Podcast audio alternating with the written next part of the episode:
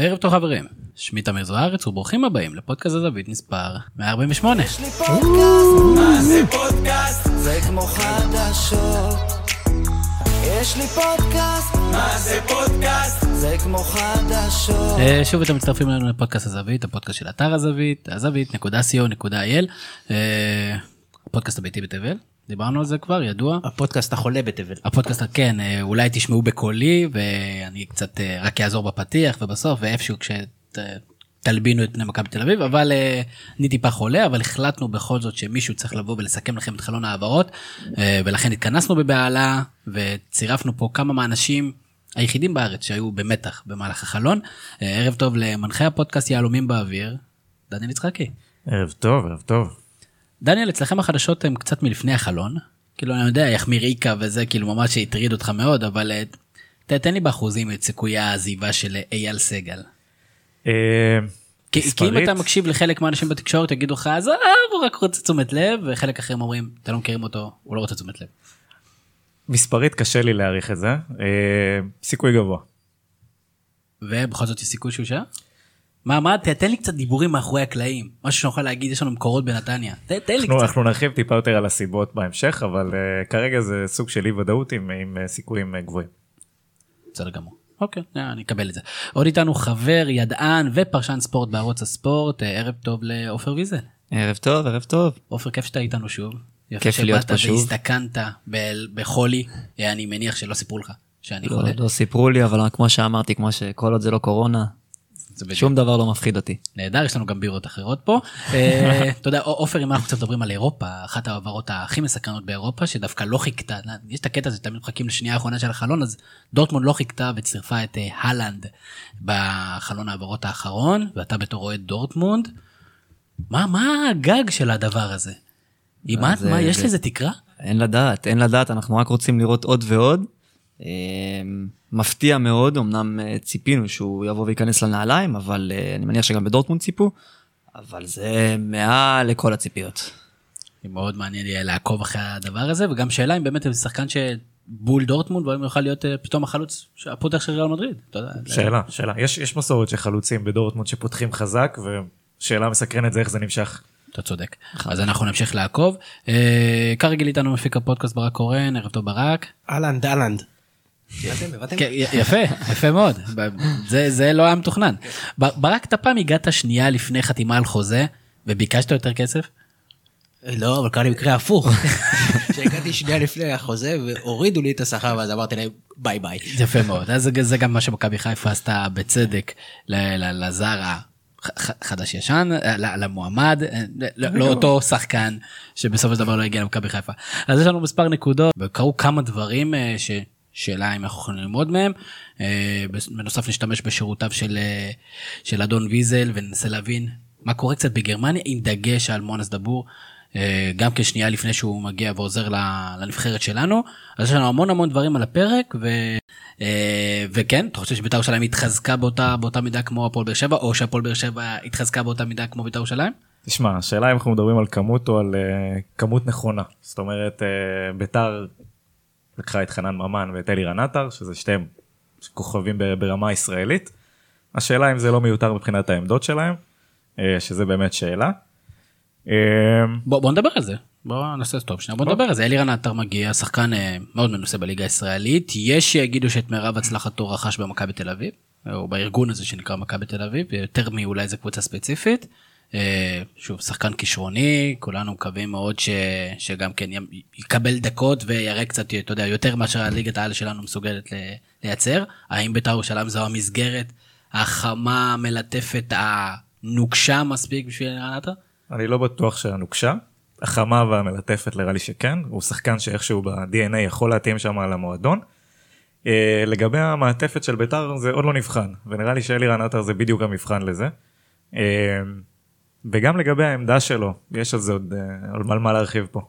אני שאלתי אותך את השאלה ואני מאוד פזלתי לעופר שאני והוא אה, ניהלנו אה, אה, התדיינות בטוויטר לגבי הנושא הזה בדיוק אז עופר יודע בתור אוהד מכבי חיפה אלירן עטר כבר היה בקבוצה נכון. מכבי חיפה האמת שהוא לא היה יותר מדי בעייתי נגיד יחסית חוץ מכשהוא רצה לעזוב. אה, במכבי תל אביב הוא לא היה בעייתי בכלל מה שמפתיע תמיד כולנו פה ואולי קצת אומר משהו על היכולת שלנו לשפוט אותו ברצינות לאחר אה, הסטיגמה שדבקה בו. ואיך אתה רואה את השילוב הזה רוני לוי יוסי בניון אה, אלירן עטר כשפתאום מתחילים קולות שאולי רוני לוי לא יהיה עוד הרבה זמן. כבר שמעתי את הקולות האלו שבאמת רוני לוי, הקהל קורא לו להתפטר וזה גם, גם קצת באיזשהו מקום לא מפתיע אותי בתור מי שמכיר גם את רוני לוי כאוהד. אה, גם במכבי חיפה בעונות האליפות אה, הוא ספג לא מעט אה, קריאות מהאוהדים, בצדק או לא בצדק, זה כבר כל אחד יחליט לעצמו, אבל אני לא בטוח שהמעטפת הזאת היא מושלמת עבור אלירן עטר. מבחינת ה-DNA אני מסכים עם דניאל, אלירן עטר באופיו יכול להתאים לביתר ירושלים, היא גם צריכה שחקן, אה, אומנם היא צריכה יותר חלוץ, אבל אה, היא צריכה שחקן התקפה. שוב, מה שצי... הדיון שניהלנו בטוויטר אה, נבע בעקבות ציוץ ש... שהפעם האחרונה שהם באמת היו בחדר ההלבשה, רוני לוי, יוסי בניון ואלירן עטר, זה נגמר בלוקר נעול שרוני לוי נועל אה, לאלירן עטר.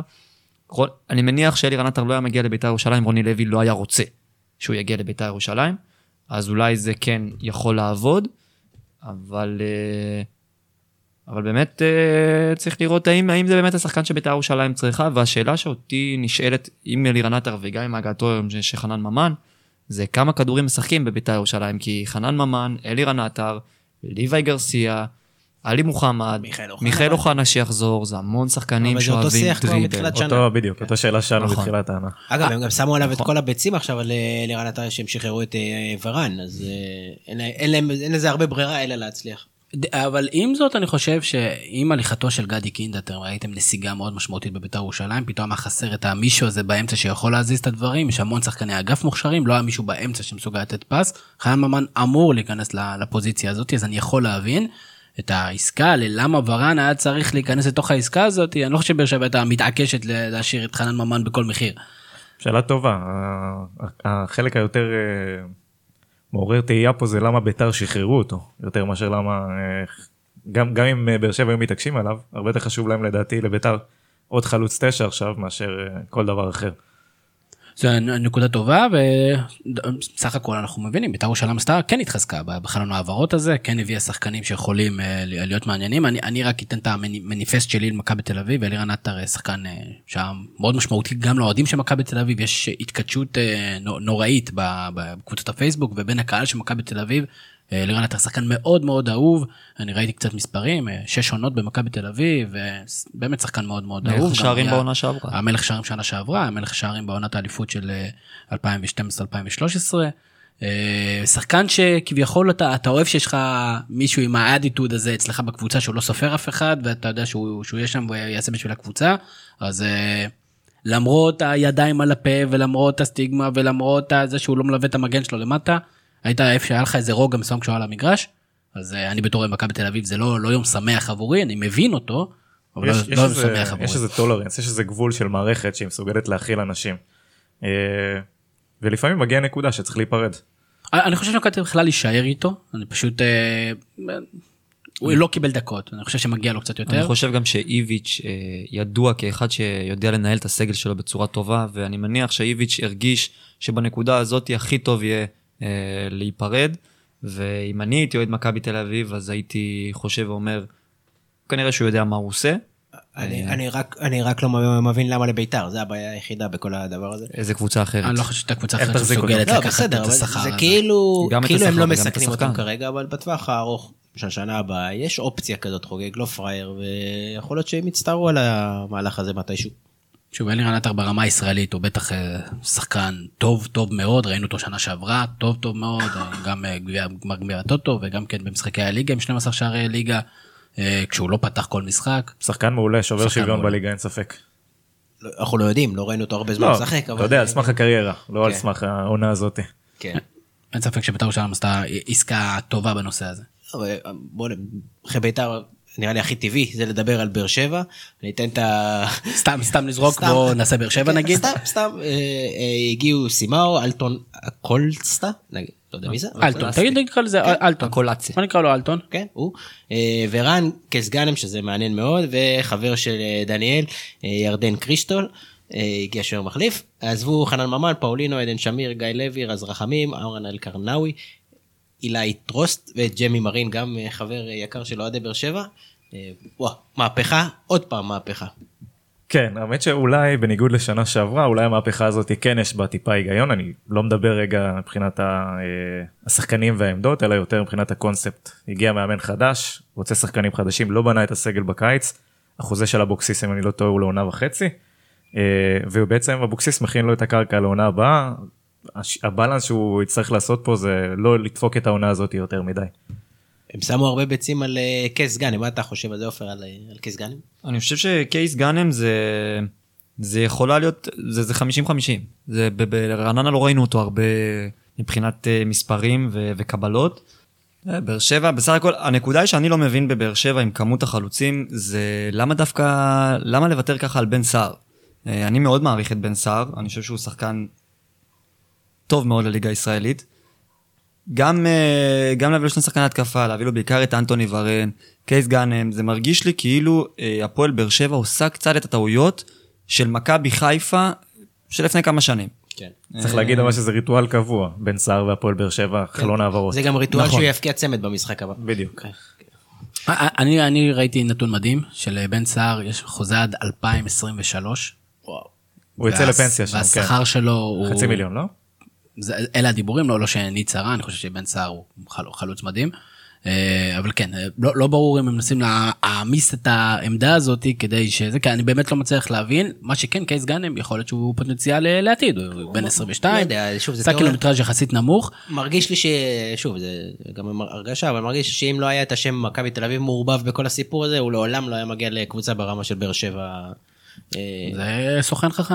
היום סוכן- קונים, היום סוכן הרבה חכם פעמים, מעביר אה, נכון. היום הרבה פעמים קונים פוטנציאל, ויש לו את כל הנתונים להיות פוטנציאל. איפה, איפה ראיתי? אני גם חושב לא. שהסכום הכסף לא כזה גבוה בסופו של דבר.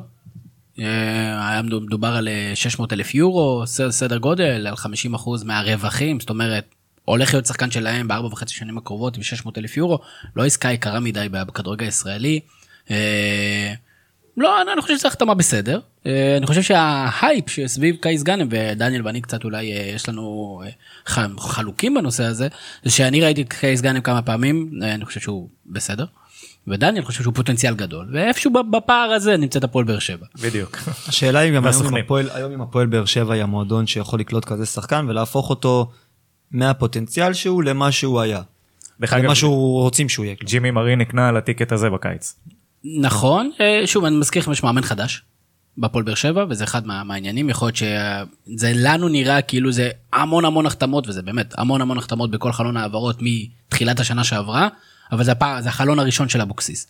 ואבוקסיס כנראה רצה שחקנים אה, בצלמו או שמתאימים לשיטת המשחק שלו אה, וצריך לתת לו את ההזדמנות אנחנו מעריכים את יוסף אבוקסיס כאיש מקצוע. אני, אני חושב שזה מעניין מה שכן מעניין פה וזה אתה יודע אולי אולי נדבר על זה. אני לא לא אוהב אה, תיאוריות קונספירציה אבל בסופו של דבר קורה פה סיטואציה מאוד uh, מעניינת. בין בית"ר ירושלים להפועל באר שבע עברו בשנה וחצי האחרונות ותודה לאושרי אה, קוסטינר מציון שלוש שחלק איתי את את המידע הזה. אה, תעקבו אחר אבו גאון בטוויטר. יש תשעה שחקנים שעברו בצורה דו צדדית בין בית"ר ירושלים להפועל באר שבע בשנה וחצי האחרונות זה, זה פשוט מספרים הזויים. אנחנו מדברים על דודו גורש, על אה, שמואל שיימן, אייבינדר, חנן ממן, מיכאל אוחנה, קלטינס, ורן, סאבו, שטקוס.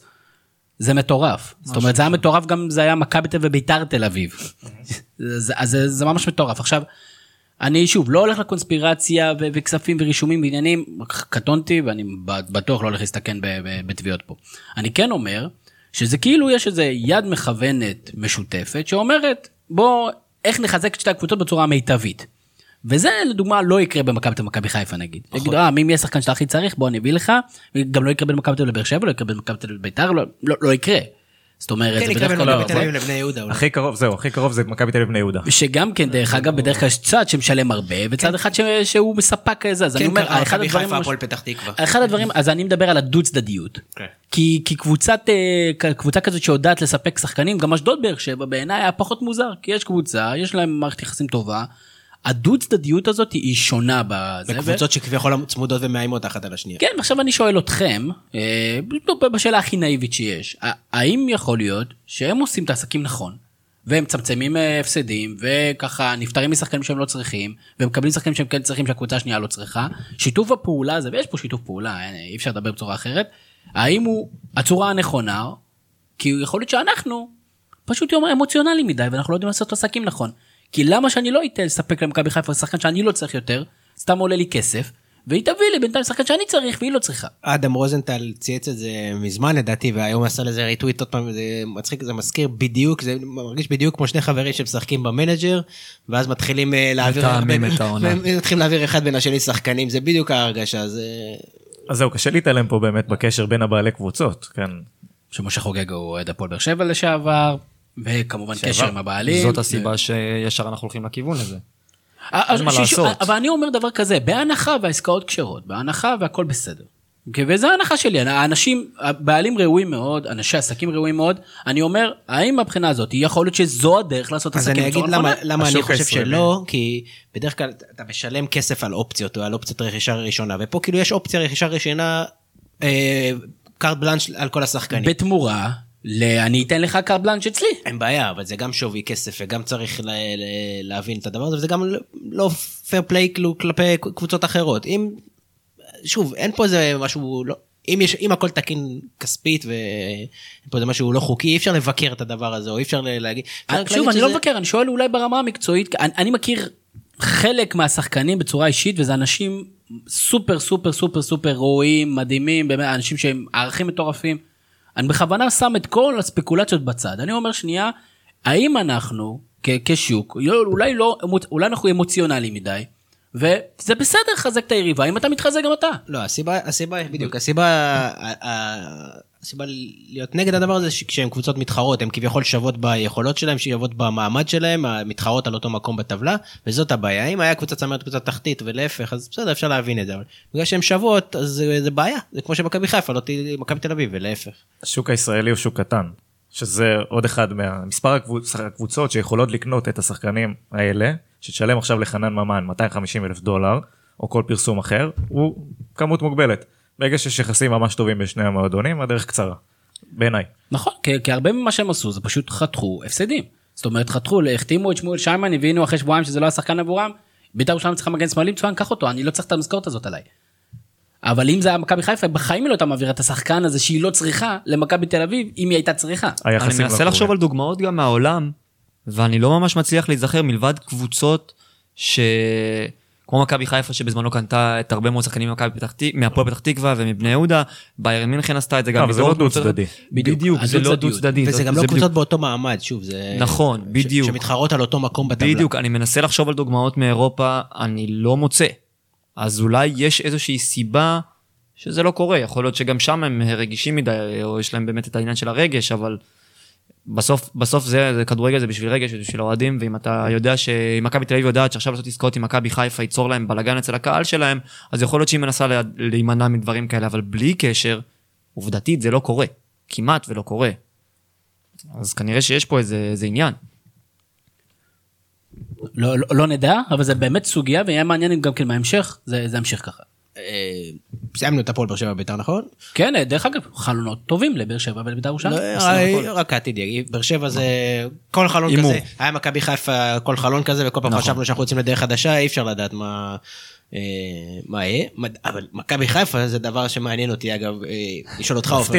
אני לא אוקיי, אני- צייצתי את זה כבר שהביאו את אה, המגן ליאו ואני אני באמת לא מצליח להבין לא כאילו סוג של ביקורת אבל אה, אני אם כבר הבאתם אם כבר מביאים.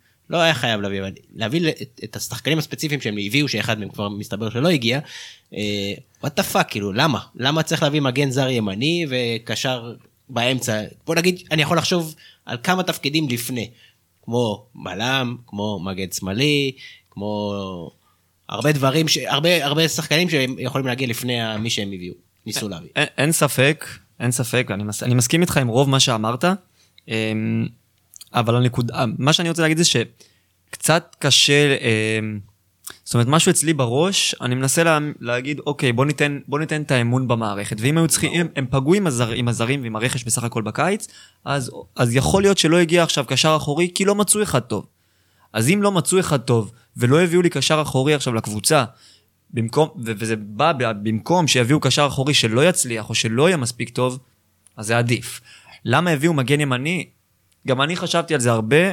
אמ, אני מניח שקודם כל מבוקה, אה, הוא נותן עונה אדירה, אבל צריך לזכור, וזה גם לזכותו של מרקו בלבול, אבל צריך לזכור שאת תחילת הדרך שלו במכבי חיפה, הוא לא היה אה, מושלם, ואולי הם מחפשים מישהו ש, שאולי בעונה הבאה ייכנס לנעליים במקום... עכשיו באמצע מאבק אליפות, שאתה בשיא, שהשחקן בשיא כן, הכושר תחרות, שלו... על, תחרות על ההרכב, זה בדיוק. לא בהכרח משהו רע.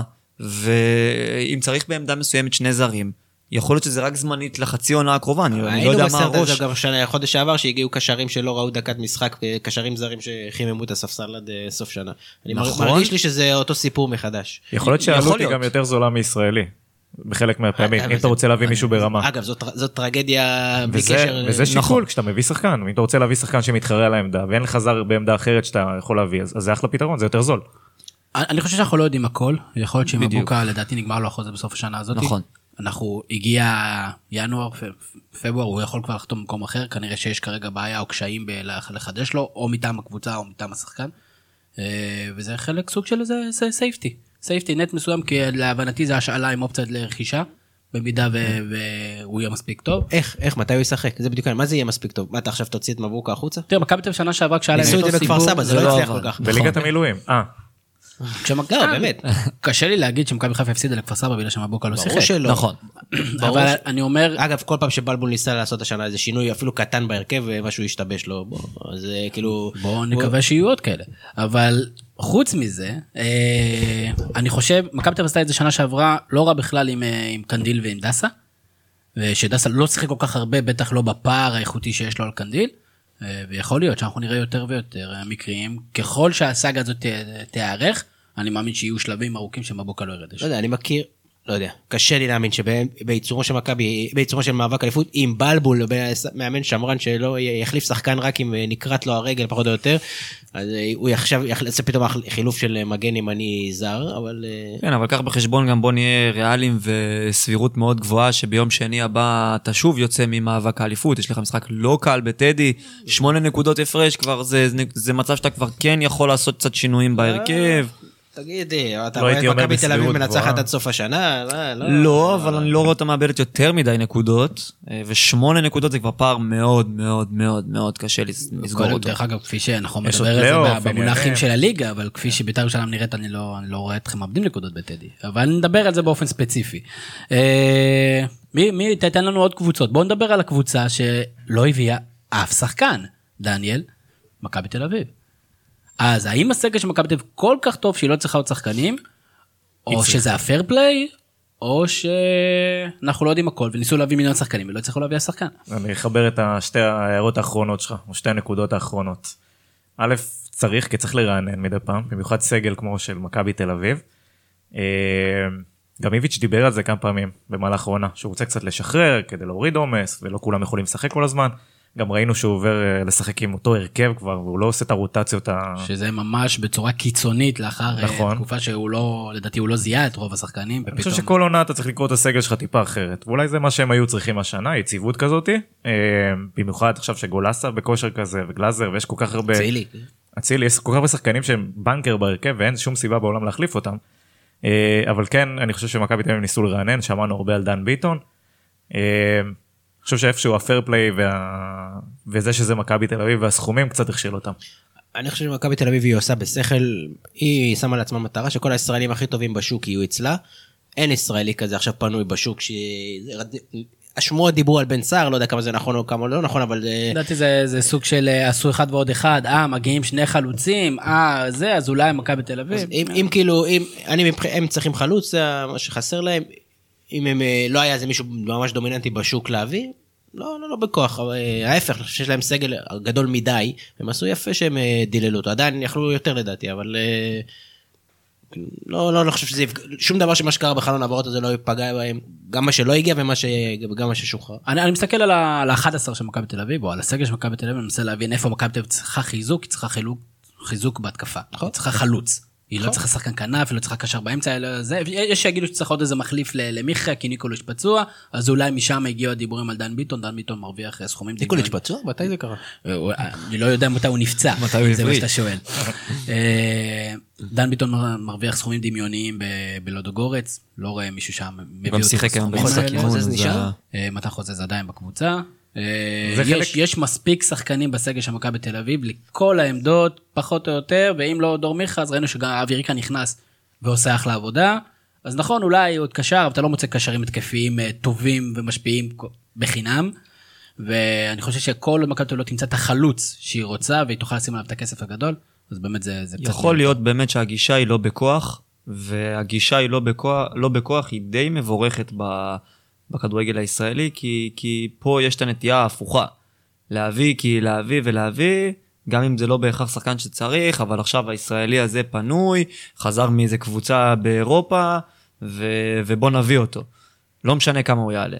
אז אולי הגישה הזאת היא מבורכת, אני שוב לא יודע אם זה באמת אותה גישה, אבל אם כן, אז אה, הם לא צריכים, יש להם סגל פשוט הזוי, כאילו... אה, נכון, סגל. אני חושב שהיה נכון לדלל אותו קצת, נכון. אבל פה אנחנו חוזרים אולי לנקודה שכבר דיברנו עליה פעם אחת, אה, או יותר אפילו מפעם אחת, ששחקנים ממכבי תל אביב לא רוצים לצאת להשאלה בחוץ. פעם אחת דיברנו על זה. השבוע דיברנו על זה פעם אחת. ויש פה בעיה גם גם מבחינת מכבי תל אביב א' לא יודע אולי ייצור מרמור מסוים שחקנים שלא ישחקו עכשיו שאיביץ' אה, צמצם את הרוטציה ודבר שני שחקנים שמכבי תל אביב רוצה להכין בתור עתודה ולא מקבלים דקות משחק. מתן חוזז, אילון אלמוג, שחקנים ששרפו שנה מהקריירה, לא ברור לי. דווקא אה, חלק מהשחרור לדעתי של, אה, של שוינפלד ושל עטר ואי הבאת שחקנים אחרים זה לתת יותר דקות לינון אלמוג שמקבל כבר קצת יותר דקות ואין ספק שהוא פוטנציאל. אה, נכון שכשאתה נאבק עם אצילי ועם יונתן כהן אז יהיה לך קשה לרכוש אין דקות. בעיה, אני- אבל תצא. אני, אבל אני כן חושב, ש... אני. חושב שהיום איביץ' אה, זה אני כן חושב שמתן חוזה זה היה בסיטואציה אחרת אחרי שכן שיחק קצת בתחילת השנה. אני חושב שוואנס הגיע לינואר הבין ש... שלא ועוד מכבי תל אביב עשתה לו סימנים של אנחנו מעוניינים עוד למכור אותך היה דיבור, דיבור על אה, מכירה לבני יהודה או לקבוצה אחרת והוא פשוט לא הסכים מאוד מעניין באמת הסיפור הזה למה לא להסכים איך מה אומרים להם אני לא יודע אבל השורה התחתונה בדיוק כמו שדניאל אמר אנשים לא מתלהבים לצאת. זה מוזר. אני לא יודע אם לא מתלהבים לצאת או שהם לא מתלהבים לשחרר אותם, אי אפשר לדעת. כיף לחיות בתל אביב קשה ל... גם בני יהודה זה תל אביב.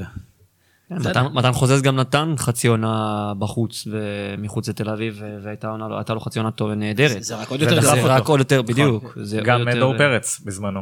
נכון. שעומד הוא חוזר לסגל. טוב בוא נדבר קצת על ה... אתה יודע אין מה לעבור עכשיו קבוצה קבוצה אבל על העברות משמעותיות לדעתי אתם שואלים אה, אם שואלים אותי ואגב זה שחקן שהוא קצת underrated. הוא מוערך אבל הוא מוזר לאן שהוא הגיע שזה אה, סילבסטר שהוא הגיע בסוף להפועל חיפה שזה מוזר. צריך לקרוא לו יש לו כינוי סילבסטר חצי עונה. בדיוק. הוא מתפקד חצי עונה הם קנו אותו עכשיו לחצי עונה טוב בקיץ הם ישחררו אותו. אין בעיה אם הוא מתפקד כמו שהוא מתפקד עד עכשיו הוא היה צריך להיות במכבי תל אביב בחצי עונה הזאת הוא שחקן רציני.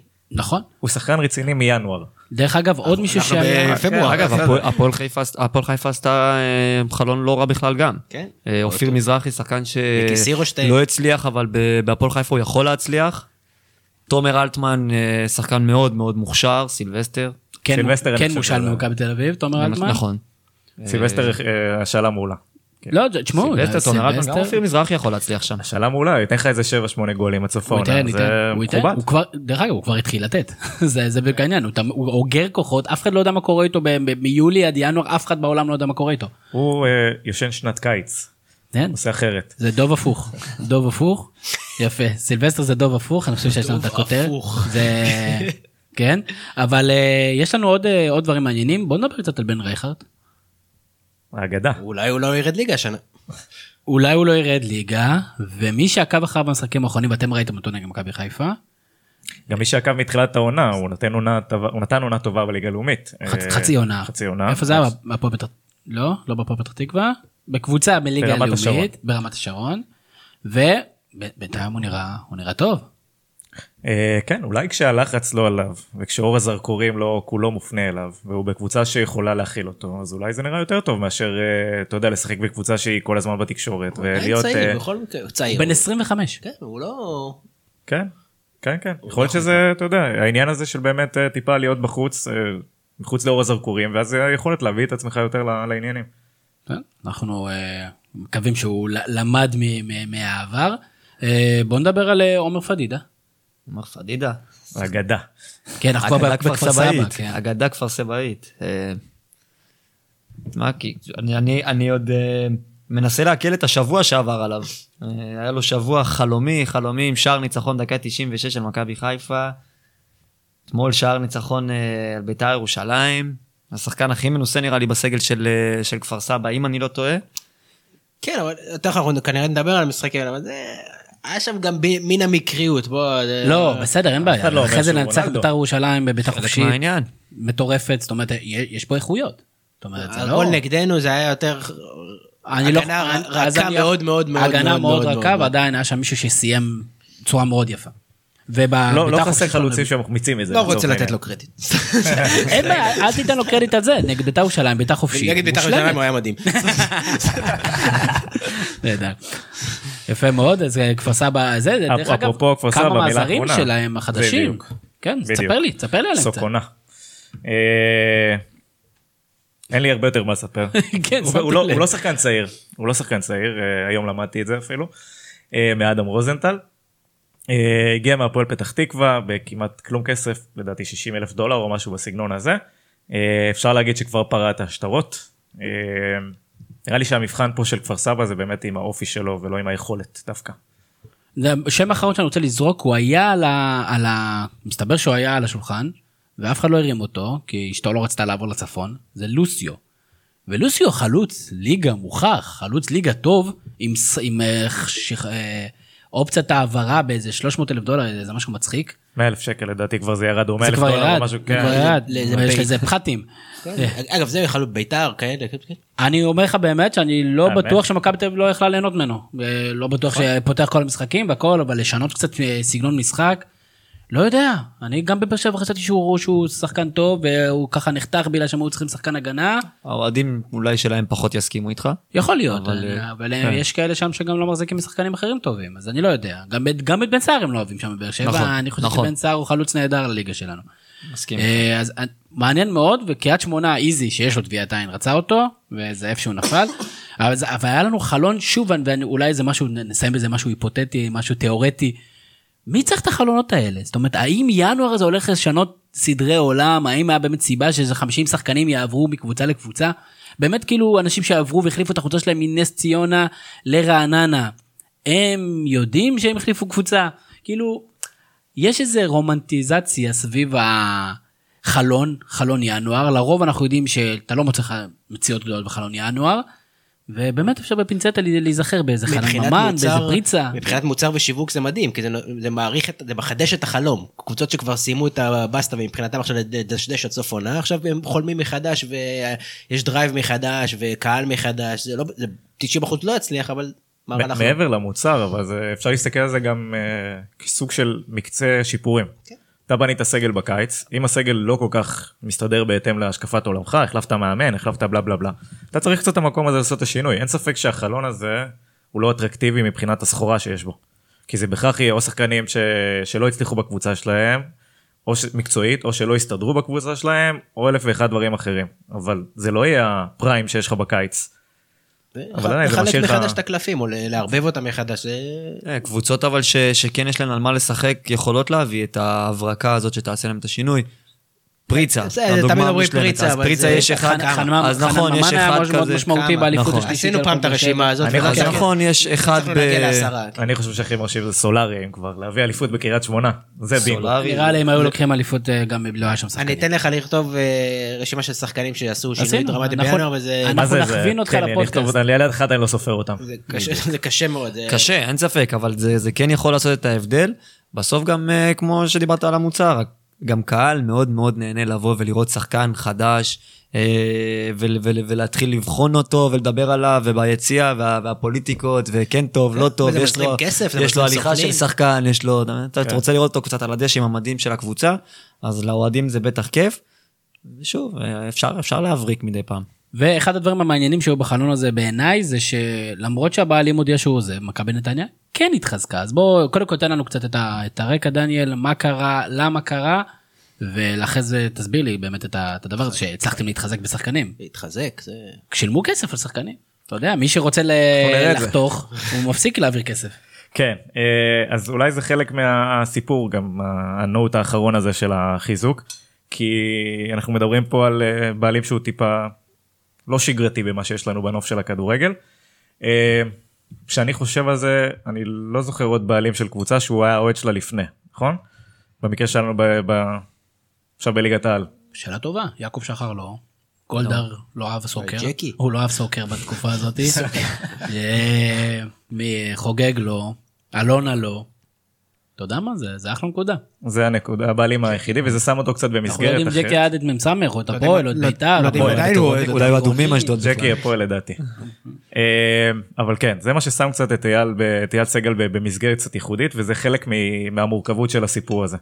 אה, אז אייל סגל לא בא לקנות קבוצה אה, באופן שאנחנו מכירים אגב, הבעלים של הפועל תל אביב. נכון נכון נכון? נכון אבל בכל מקרה אייל סגל שהוא בא לקנות את הקבוצה הוא לא אה, הוא לא בא במטרה לקנות קבוצה. אוקיי זאת אומרת הוא בא כמפלט אחרון כדי לנסות להציל את הקבוצה ש... להציל את הקבוצה שלו מפירוק. אה, וחלק מהסיבות שבסופו של דבר אה, הובילו אותו לדברים האלה ונרחיב עליהם זה שילוב של כמה גורמים אין פה איזה משהו אחד שנצביע אליו ונגיד אוקיי הוא עזב. אה, שהוא לקח את הקבוצה עליו אה, המחשבה הייתה שיהיו מאחוריו עוד כמה גורמים גורמים אה, בוא נגיד גם ב... אה, שכוללים אה, אנשים מוכרים בעיר נתניה שאמורים לתת גב וגם וגם גורמים במיניסטריאליים כאלה ואחרים שלאט לאט fade עשו fade out ולא נשארו בתוך, ה, בתוך התמונה הזאת ולא נתנו לו את הגב הזה כמו שהוא לפחות חשב. הגורם השני רגע, רגע, דיבר- רגע, שנייה, שנייה, אני ש... זה זה לא זה לא כישלון ניהולי, כי בזמנו היה את אותו דבר עם אה, בעלים של הפועל תל אביב, שקנו שחקנים ו... והפציצו משכורות על בסיס הצלחה באירופה או על בסיס כל מיני פנטזיות עתידיות. גם פה, תשמע, זה בעיה שלו, אם הוא לא הצליח להביא את, את מי שהוא חשב, זה, או התבסס על הבטחות שבאוויר, זה יותר לא, לא. מעיד עליו מאשר על מי אז בוא שהבטיח נגיד לו. כזה דבר אין אין בעיה הבעיות הן לא כספיות זאת אומרת הוא יכול לתת את הגב והוא ערב לכל החוזים שהוא חתם עליהם לא יהיו פה בורות מסוימים זה גם חלק ממה שאנחנו נדבר עליה בנקודה האחרונה שאנחנו נדבר עליה אה, שהיא מתבטאת בחיזוק הזה. אבל זה לא שעכשיו היה פה אה, זה, זה חלק שהיו אמורים לתת גב והיו אמורים אתה יודע לעזור וזה חלק מכמה גורמים. אז זה לא שחסר פה איזה חצי מיליון פה זה ברור שזה עוזר זה לא הסיבה. אה, הסיבה השנייה זה באמת הוא הגדיר את זה אה, ששבר את קו הגמל. אה, בדיון האחרון שלו בבית הדין של ההתאחדות איפשהו בתחילת אה, דצמבר. אה, הוא עמד לדין על, על משחק נוער שהשופט בדוח ציין שהם, שהוא גידף אותו או משהו כזה. ותוך כדי הדיון, בסוף הדיון בעצם השופט חזר בו מהדברים שהוא כתב בדוח. ואת העונש, שזה באופן אבסורדי, כן? עבר לא התערב. עבר לא התערב. והרחיקו אותו בעצם לחודש אה, מ- אה, מלנהל את הקבוצה והוא הגדיר את זה כ- אה, כמשהו אבסורדי מבחינתו. הרחיקו אותו מהחברה שלו למשך חודש שזה לא נתפס.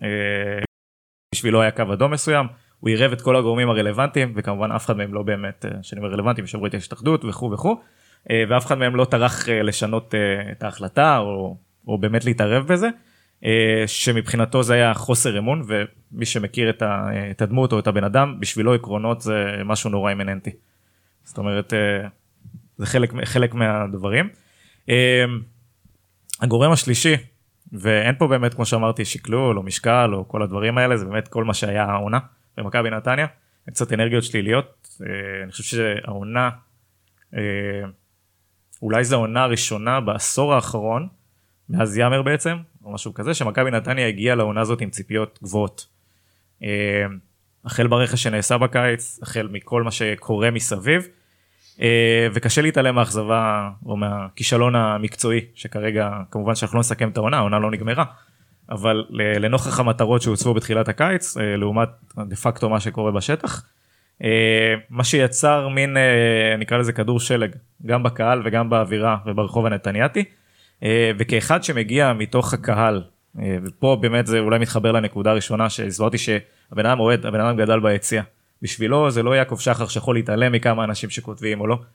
זה, ב, זה בדמו הדבר הזה וזה משפיע עליו כל פעם שיש אה, אה, שיח שלילי או vibe שלילי מסביב לדבר הזה. לי, סליחה, אבל נשמע כאילו בתור אוהד שבא מלמטה ומכיר, זה לא אומר שזה לא מצדיק שום דבר מה שאני אומר, אבל הוא צריך להכיר, להבין מי הנפשות הפועלות, מי זו ההתאחדות, מי, מי הקהל, מי... הוא היה צריך לדעת שהוא נכנס לתוך קלחת כזאת, זה לא חברת הייטק בוא נגיד ככה. על הכיפאק מבחינתו זה אני נכנס בתנאים שלי כי הוא לא בא לפה עכשיו בשביל לקנות קבוצה ולהתחיל לעוף קדימה אתה יודע הוא קנה את הקבוצה בסופו של דבר וזה אני מסכים איתך זה בא עם הכל והכל פה זה אין פה מצדיק או לא מצדיק אני אתה יודע כן.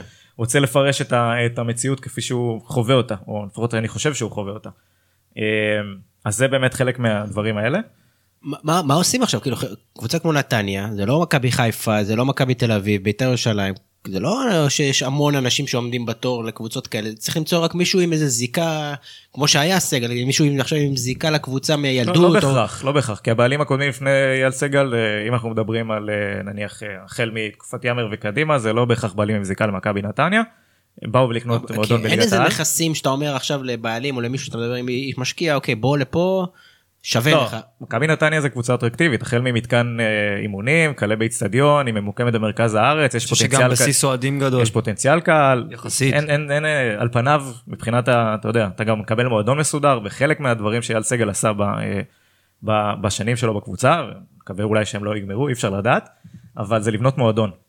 אז אני חשוב לעשות את ההפרדה הזאת גם הקבוצה הקבוצה של מכבי נתניה כיום מאכזבת המועדון הוא עדיין מועדון מסודר עם אה, מוסר תשלומים עם מחלקת נוער עם, עם פעילות קהילתיות מעולות. הכל שם מסודר ומתוקתק יש אחלה מנכ"ל ושעושים הרבה.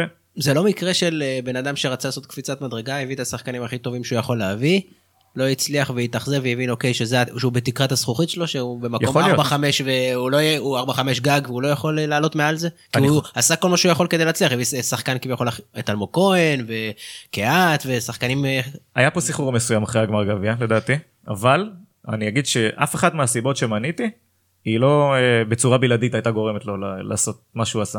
זאת אומרת היה פה צירוף מסוים של מקרים החל מהעונה הזאת כאלה בהתאחדות כל הקהל אה, ה vibe כאילו לא הקהל ספציפית ה vibe וגם מה שהיה ב... אה, שאמרתי רחוב הנתניה וכל הדברים האלה זה שילוב מסוים שגרמו לו קצת אה, להתאכזב.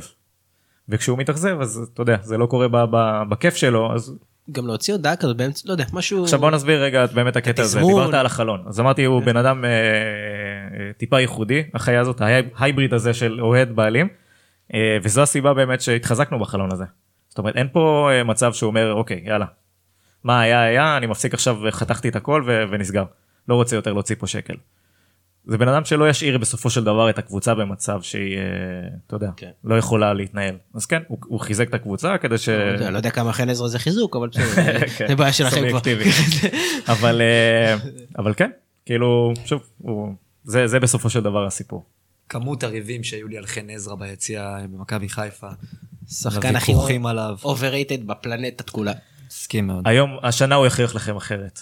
הוא כבר- אגב, הוא שחקן של מספרים מטורפים, אתה מסתכל על הקריירה שלו, אתה חושב שזה מינימום פה... אני בדקתי את זה אבל פעם, בתקופתו בחיפה, כחלק ממספר, ממניין הוויכוחים, היו לו הרבה מאוד שערים שהם, שער זה שער ולא ניקח את זה ממנו, אבל הם לא היו מכריעים, זאת אומרת זה לא היה שער ראשון במשחק, זה היה שער בדרך, או שער שעושה מהפך, או שער שעושה, אני לא זוכר את המספרים כבר עכשיו, את הנתונים המדויקים, אבל רוב השערים שלו היו השערים השניים, שער שלישי, דברים כאלה, וב' שחקן כמו עידן ורד למשל המספרים שלו היו פחות מרשימים כי הוא שיחק פחות דקות אבל אם אתה עושה מחלק את זה לאחוזים הוא היה מרשים יותר.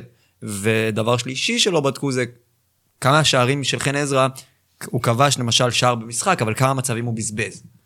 את זה מדדים שהיום בודקים טיפה יותר ותנועות אז ידיים, לא ו- בדקו. ודריבלים על הקו. ו- אז לא היה את במצבה- המדדים האלה. במצבה של מכבי נתניה היום אנחנו בדיוק צריכים את השחקן ששם את הגול השני. זה- זו גם חוכמה, אין דרך ספק. אגב, חן עזרא, שחקן ליגת על ראוי. לא יודע, אה, יכול להיות שהוא נמצא ב... אני חושב שבקבוצה כמו מכבי. נתניה זה יכול הוא להיות... היה- הוא היה ב- איפה שייתנו לו בהגליה, שטח. אף אחד לא יודע. הוא מי- היה בניקוסיה, כן. אני כשהייתי בקפריסין, בשדה התעופה, חזרת שחקן יותר טוב? אה, פחות, אבל פתאום ראיתי אותו שם גול בטלוויזיה. ואז כזה כל כך נבהלתי ששלחתי אצלנו בקבוצה ומישהו אישר לי שזה אכן הוא, וזה באמת... אה, כשנותנים לו שטח הוא שחקן... אה, לא יודע, אנחנו מדמיינים. שחקן לפני 4-5 שנים, מישהו יודע... מה זה לפני- 4 לפני 5 שנה, שנים? הוא עדיין שנה, שיחק בהפועל באר שבע, כן. פשוט לא קיבל יותר מדי דקות וקשה לא רק ראיתי אותו. בהפועל באר שבע בשנה שעברה בביתר הוא היה בסדר גמור. לפני שנתיים הוא היה בסדר גמור בביתר. כשנותנים לו שטח, כשיש לו שטח לרוץ עם הכדור, הוא בסך הכל בינוני. לא, רק נגיד שחוץ מחן עזרא הגיע גם מגן שמאלי, שזו עמדה שהייתה סופר בעייתית במכבי נתניה, גם שנים אחורה וגם בעונה הזאת במיוחד. ויכול להיות שעדיין תישאר בעייתית. יכול להיות שתישאר בעייתית, זה תעלומה, אבל והשארתם הגיע, את קניקובסקי? השארנו את קניקובסקי, אה, ששוב אי אפשר לדעת גם מה יקרה כן. והלאה. יש לו מקום בחיפה, אחלה. אה, יש לו גם מקום בנתניה, נראה מה יקרה. סתיו פיניש היה. אה, כן, שזה מוזר. ועוד בלם כמובן במקום רומן גולוברט ששוחרר הספרדי. אה, האמת נקווה רומן- אה, גולוברט לא נשמע שם ספרדי. לא, מה היית נותן לו? רומני. אם הוא היה רומן סנצ'ז, זה נראה לי יותר ספרדי. גולוברט. יושב לי רומני קצת. נכון, לא יודע למה. וואלה, אתם זוכרים שאנחנו בשבוע פסיכי שהיה בו בערך, שבוע וחצי פסיכי שהיה בו כל דקה בערך משחק, וכל, כל, כאילו, מישהו הצליח פה לעקוב אחרי מה קרה פה בשבוע וחצי האחרון, כי זה היה אחד הדברים הכי מוזרים, שזה היה כאילו כמו ליגת ליגה- הכדורסל. ליגה אנגלית בקצב איטי. חלק מהקבוצות היו במחזור 27, חלק היו במחזור ה-12, כאילו אף, כאילו, אף אחד לא הבין מה קורה. זה השלב הזה בשנה שאתה צריך אה, לוודא, ככה להתחיל להוריד, אוקיי, הפער הוא 15 הפרש, אבל אם נקח את כל המספרים מכבי תל האלה, אביב פתאום שיחקה ביום רביעי. משתיים הפרש על הנייר, הם עלו לעשר הפרש על הנייר באיזה יום. אני זוכר את הימים פעם בליגה האנגלית, שהיה ממש פערים גדולים ואתה זהו, אי אפשר מילא- היה לדעת איפה מילא היינו אומרים. מחזור כריסמס בלבל אותנו. לא, באמת. מה מה קרה? אני- רק יודע שקמתי יום אחד- יום רביעי אחד ט"ו ופתאום. היה משחק של מכבי תל אביב, ומשם איבדתי את הכיוון, זהו כאילו. וכולנו כולנו איבדנו את הכיוון, אה, עכשיו זה חוץ מ... התיישר. עומר אצילי. נכון מאוד. אה, בוא, בוא נדבר קצת על הקבוצות שהיה להם אולי את הפער המשמעותי ביותר ביכולת בין מחזור אמצע השבוע למחזור אמצע השבוע השני. אנחנו במין פלוס אה, מינוס 6, מכבי חיפה. כן. זה, אז אה, בוא, בוא נדבר על זה ברק. מה, מכבי חיפה עולה מול כפר סבא, ולא לא שיחקה כזה גרוע כמו שהיא לא הכניסה את השער שהיא הייתה צריכה לכבוש, ואחרי זה התפוצצות נגד הפועל תל אביב באחת מהתצוגות היותר יפות של קבוצה ישראלית בשנים האחרונות. אני אתן לאופק, אני קצת אמוציונלי מדי בשביל... אה, אתה חושב שאתה אמוציונלי? אני לא אני. חושב שזה חלק מהמאניה דיפרסיה שיש למכבי חיפה בשנים עדיין האחרונות. קיימת, כי דווקא עם בלבול זה לא נראה שיש איפשהו זה דיפרסיה. חייב להתפרץ מדי פעם, הצלחנו קצת להשתלט על זה, אבל איפשהו זה צריך להתפרץ. אני חושב שמכבי חיפה היא קבוצה שהיא צריכה לשים, להבקיע את השער הראשון מהר. אה, אבל זה לא קרה כל העונה. נכון, נגיד מחצית נכון, שנייה כזה. נכון, אבל מול כפר סבא, מול כפר סבא לא הצלחת. לא יודע אם מהר, הצליחו. אלא ראשונה. ראשונה. למרות שגם עם מהפכים, אה, מכבי חיפה הצליחה לחזור השנה, שזה נכון. די מפתיע, גם מול רעננה, הפועל תל אביב, לא. בית"ר ירושלים. אה, היה שם איזה רצף כזה של אה, מהפכים. נגד מכבי תל אביב וחזרה. נגד מכבי תל אביב היא חזרה. כשאף אחד לא האמין, כולל אוהדים ממכבי תל אביב. אף אחד לא האמין שהיא תחזור. זה פאנצ'רים, פאנצ'רים קורים, אה, מותר להפסיד. מכבי חיפה בסופו של דבר זה ההפסד הראשון שלה בליגה לקבוצה שהיא לא מכבי תל אביב. זה בסדר, זה, זה, זה קורה. אה, הדבר לא ברור היחידי- לי איך ההתקפה הכי הדבר טובה היחידי בליגה לא שמדאיג פה. אותי לפחות, לא מדאיג, אבל זה קצת מעצבן, שזה כל פעם קורה ש- שיש אפשרות לצמצם את הפער ול- ולהתקרב, אז זה כן, זה קרה עם רעננה. בדיוק, זה פעם שנייה פה שאנחנו נשאלת בועטים. ב- השאלה אם יש שיניים אה, למכבי חיפה ול, ו, וגם למרקו בלבול, האם זה מבחן הש... זה, זה סימן השאלה הגדול כרגע על מרקו בלבול, האם הוא מסוגל להוביל, להביא את מכבי חיפה למצב שהיא נמצאת בו היום, אף אחד לא חשב שהוא יעשה את זה, הוא עשה את זה. לא הרבה, לא נגיד אף אחד, אבל לא הרבה. עכשיו השאלה היא האם הוא יכול לקחת אותה רמה אחת למעלה. קשה, ופה לא יש. חלוקה, יש חילוקי דעות. היה לו ניהול משחק לא כל כך טוב לדעתי מול כפר סבא. זה נכון, ועם זאת מיד כשיש תוצאה לא טובה למ- למכבי חיפה, אם זה ב- בזמנו בהפסד למכבי תל אביב 1-0 או ב-0-0 לרעננה או בהפסד הזה כפר סבא, הביקורות נגד בלבול מגיעות ישיר, וכשמנצחים 5-0 את הפועל תל אביב אומרים, תשמע, אני לא יודע, אני לא מכיר את זה. אני מכיר את המנטרה הזאת, אני לא חושב שהיא נכונה אגב. לא? לא. ובית, אגב, מול כפר סבא ספציפית, הוא באמת, שוב, בהפסדים, לפעמים הוא לא, הוא לא, שיח- הוא לא אימן הגיב טוב, הוא לא. הגיב טוב. אבל הוא- בהרבה מהמקרים הוא לא מגיב, ועדיין הקבוצה נכון. שמה את הראשון, אנחנו כולם מהללים אותו, זה אף אחד לא, למרות הדעות, אף אחד לא מחפש אותו בפינה, אבל קודם כל, אה, אתה אפילו אמרת, יש פה איזה משהו, איזה חוסר כריזמה, איזה משהו שכאילו גורם לך לא להאמין שהוא האיש שיקח אותם לנקסט לבל. אפילו זה לא רק אוהדי מכבי חיפה אני. מסכים שהוא מאוד מאוד מפתיע. עופר, אתה אתה שותף לדעה הזאתי? לרגישות אקסטרה לבלבול? אני, אני, אני... נגיד התחושה שלי שאם אנחנו נבקר את איביץ' הוא יבוא ויהרוג אותנו. אני לא אז, מתכוון אז לא, לבקר אותו. בלבול הוא שקט, אני לא יודע, אני לא יודע, אג- אגב, זה שהוא שקט אני לא יודע אם הוא חסר כריזמה.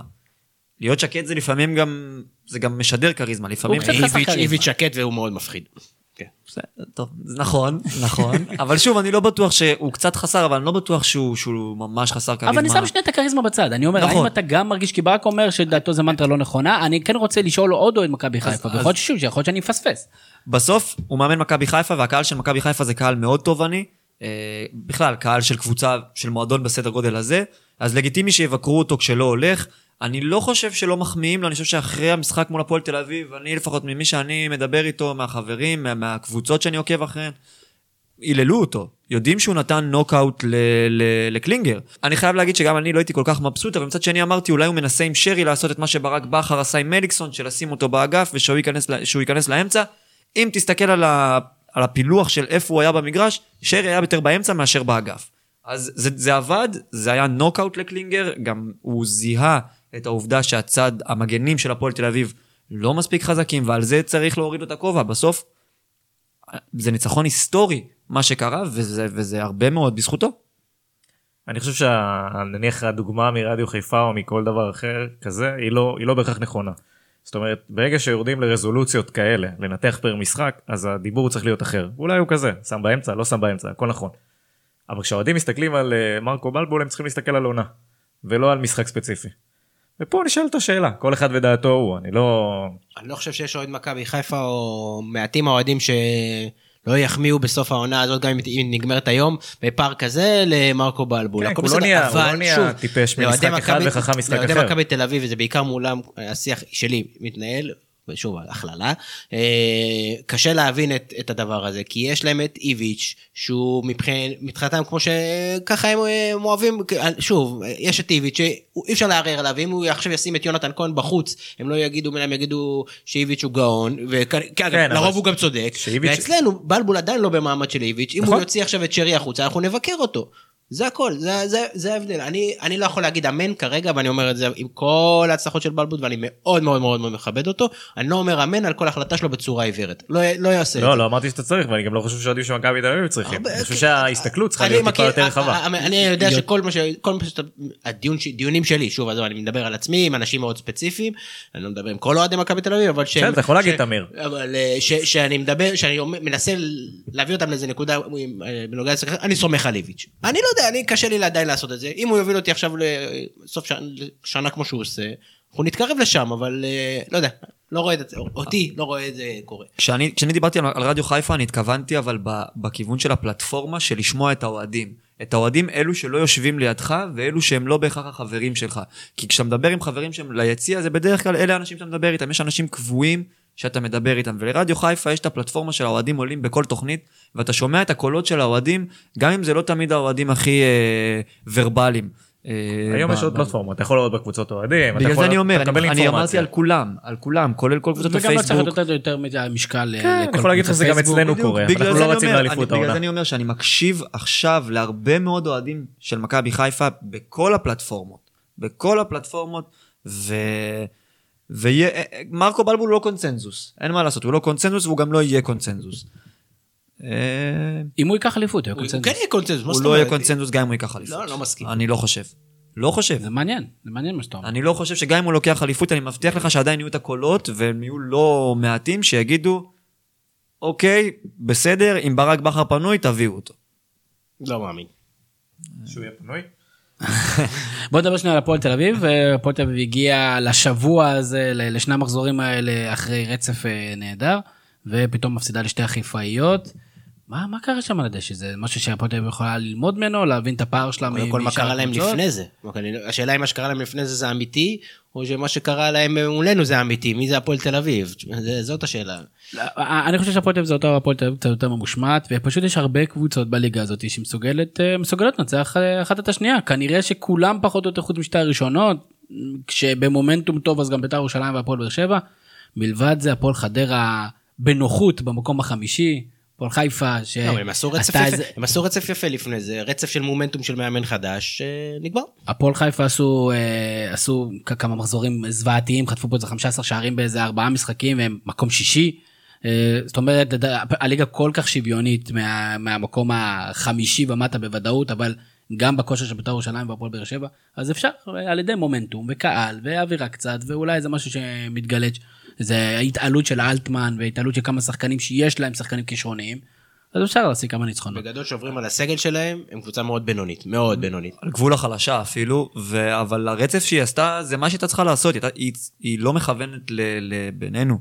היא לא, אם פלייאוף עליון זה מטרה שלה, כן, זה... אבל הם לא הצליחו לעשות את זה לפני זה. נכון, אבל המטרה שלהם היא כרגע, לאורך שהתחילה העונה, זה להישאר בליגה, והרצף הזה די יוביל אותה לשם. אמנם חסר לה עוד איזה ניצחון שניים כדי באמת אה, לסגור את הסיפור, אבל אני חושב שאוהדי הפועל תל אביב, הם היו מפסידים מכבי חיפה, שבכל תוצאה שהיא לא 5-0, הם היו חיים עם זה בשלום. נכון. א', זה עוזר למכבי חיפה, נגד מכבי תל אביב, זה, זה מן הסתם, וגם הם לא באמת חשבו, הם לא באמת חושבים שהם ברמה שהם שם. אז הניצחונות, הרצף שהיה להם, הוא על הקבוצות שאותן הם, צריכות, הם צריכים לנצח. אה, והם הגדילו את הפער שלהם מהקו האדום, וזאת הייתה המטרה שלהם. תחשבו שהפועל תל אביב, שהפועל תל אביב, אה, המועדון המפואר הזה, לאחר הרצף היפה של חמישה ניצחונות רצופים, משמע הם כבשו לפחות שער אחד בכל אחד מהמשחקים האלה, כי הם ניצחו, ויש להם עד היום 19 שערים. כל ה- לכל הקבוצות זה מביך. ברמה- 19 שערי ליגה ב-22 זה משחקים. כמעט כמו רוקאביצה. רוקאביצה עוד שנייה עוקף אותם. מטורף. שאגב, לא דיברנו על רוקאביצה, שחקן אה, במומנטום מטורף. כן. אה, בוא נדבר קצת על בית"ר ירושלים, שגם כן מאז קינדה ומאז התיקו ההירואי ב- בסמי עופר, פשוט מתרסקת. עופר, מה... ואתה אמרת הולך להיות משחק קשה ביום שני בטדי. על הנייר אתה, אתה צודק, האם... אה, מה, מה קורה לבית"ר פשוט ירושלים? טדי קר מאוד בפברואר. נכון, הולך להיות מאוד קשוח. מאוד. אפס מעלות ככה מדברים וואי, אצלנו, וואי, אני לא. יודע.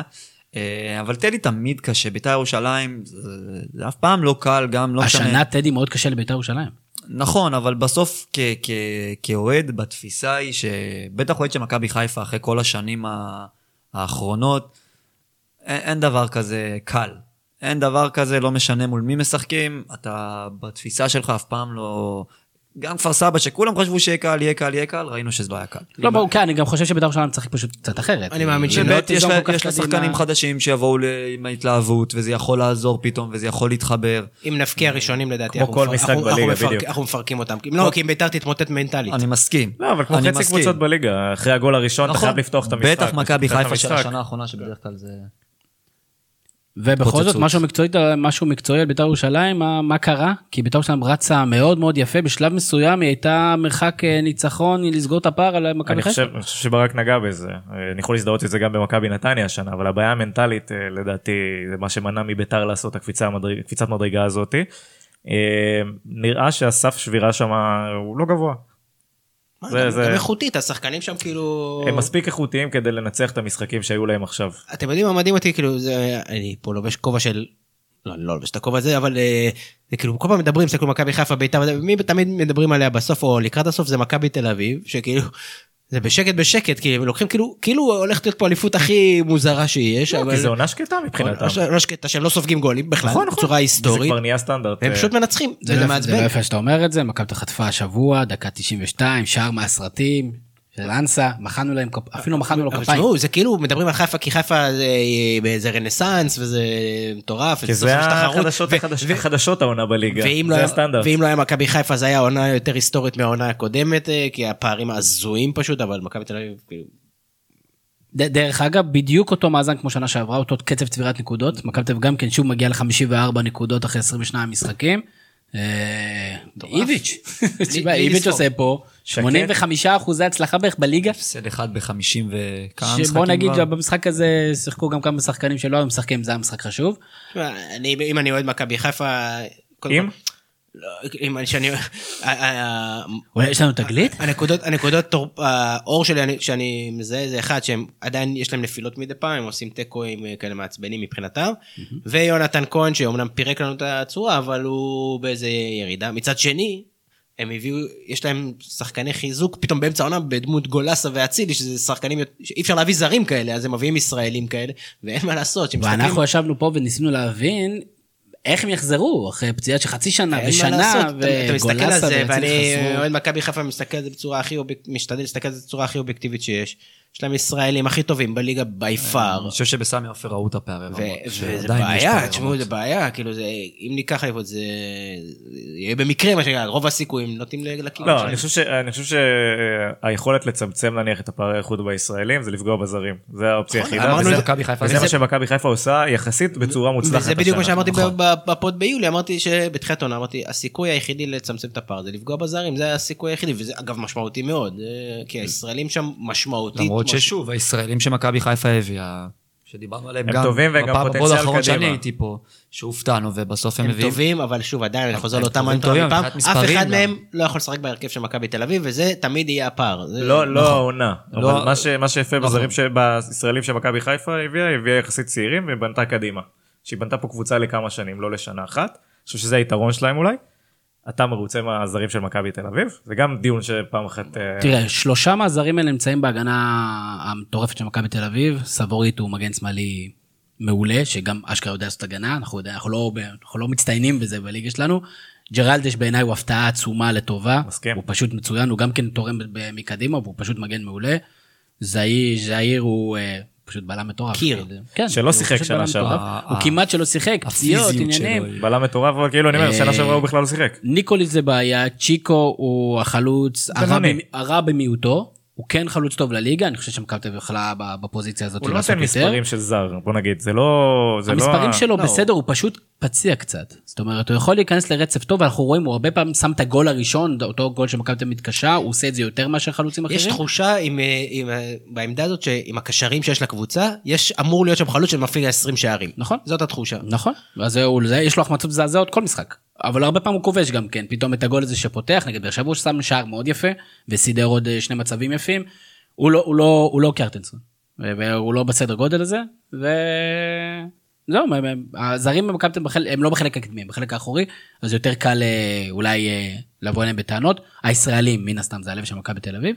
אה, זהו, מכבי תל אביב, כמו שאתם אומרים, בסך הכל עושה את העבודה שלה. החוליה האחורית זה בדרך כלל החוליה שהיא בעייתית אצל השחקנים הישראלים. אז זה די... אני מזהה את ה- החולשה במרכאות, אני אומר, כי זה לא חולשה, אבל זה הדבר הכי חלש בקבוצה מבין כל שאר הדברים, זה ההתמודדות עם משחק אה, סגור. קשה, קשה לקבוצה, אנחנו רואים הרבה פעמים זה נגרר לדקות מתקדמות, וממש תלויים בגול הראשון שיפתח את המשחק. אה, אני קורא מכאן לכל הקבוצות להתבנקר למוות, אל תתביישו, לא- אז כן, לא- הפיד יפרק אתכם וככל שהוא יפרק אתכם יותר תחייכו עוד יותר. בינתיים- זה עובד, דרך אגב. יש את הכלים, אבל זה לא עובד תמיד אה, כמו שצריך, נקרא לזה מה, ככה. הבונקרים? כן, לא, אני אגיד שיש יש הרבה 0-0, או היה לי יחסית. היו, כן, יש שישה 0-0. תוצאות תיקו למכבי תל אביב. ולמכבי תל אביב יש את הכלים. לפרוץ את אותם, אה, יש להם את השחקנים הכישרוניים האלה, בין אם זה מיכה, בין אם זה אצילי, בין אם זה יונתן כהן. זה לא עובד. בדיוק, אז זה גם- זה גם נקודה מעניינת. שוב, שלא מצליחים להביא את עצמם אני- לידי אני- ביטוי. ב- אני מפריד חלק מהמשחקים, אני חושב שהכניסה של אצילי מאוד משמעותית, כי אצילי בועט מרחוק. ואז הוא פותח את ההגנות, והוא גם כן נותן עוד אופציה של, אה, של פס אה, בין, אה, בין שחקנים, עוד אה, עוד בן אדם שיודע לתת פס. התיקו האחרון נגד באר שבע, אה, אני לא חושב שבאר שבע הייתה כזאת בונקריסטית, פשוט היו החמצות מזעזעות של מכבי תל אביב. הגיעו למספיק מצבים, והחמיצו עם המשחק, תשכפל אותו, תעשה אותו דבר, זה היה יכול להיגמר 4-1 וגם השער 5-1. שהם ספגו היה די מקרי. מה- משהו מאוד מאוד הזוי, בסדר שוב, כדורגל, אבל אני אומר, אני. חי mu- נהדר בשלום עם 1-1 כזה, מאשר 0-0 נטול מצבים לחלוטין כמו נגד חדרה, שם שמכבי תל אביב יש היום יותר כלים, ועדיין יהיו פאנצ'רים, יהיו נפילות, כי אין קבוצה שתיקח את כל הניצחונות, וכל הנקודות, וכל המקומות. מקווה שיהיה פאנצ'ר במחזור האחרון של הליגה. לדעתי אנחנו פוגשים אותו. אנחנו כבר הבאנו לכם את הפאנצ'ר הזה השנה, עם לא, הארבע- הארבעה שערים שנפסלו. שהליגה הסדירה. כן, מכבי נגד נתניה. אה, בסדר, הרבה הרבה דיברנו על הליגה, הרבה מאוד. בוא נדבר קצת על אה, מונס דבור ועל הנבחרת שלנו. מונס דבור הגיע לעוף עיניים, ואתמול כובש צמד נגד ביירן מינכן במשחק הגביע, קצת בגרביץ' שלהם אחרי שעה 4-1, אבל לכבוש שני שערים מול ביירן, אני בטוח שיכניס את זה שם לרזומה שלו. ביירן. ארנה והוא החטיא אה, במצב של 4-2 הוא גם אה, נגח קרוב אה, למסגרת של נויר בסוף להכניע פעמיים את נויר לא משנה באיזה מסגרת זאת. ואפילו לריב איתו, שיביא לו את הכדור. כשהוא רצה לרוץ נכון. לאמצע, אני אהבתי את זה גם כן. ובאליאנס ארנה אני לא חושב שיש שחקן ישראלי שיכול להתהדר בדבר הזה. אני לא חושב שיש פה מישהו שירד לדשא. הגול הגול השני שלו, מכבי חיפה ומכבי מכבי תל אביב אני לא ראו, יודע, זה היה ב- לא, מכבי? חיפה ראו. אני לא זוכר. מכבי חיפה ב-2009, האיצטדיון נבנה ב-2006, אז אה, הוא נבנה למונדיאל לדעתי, אז אה, לא.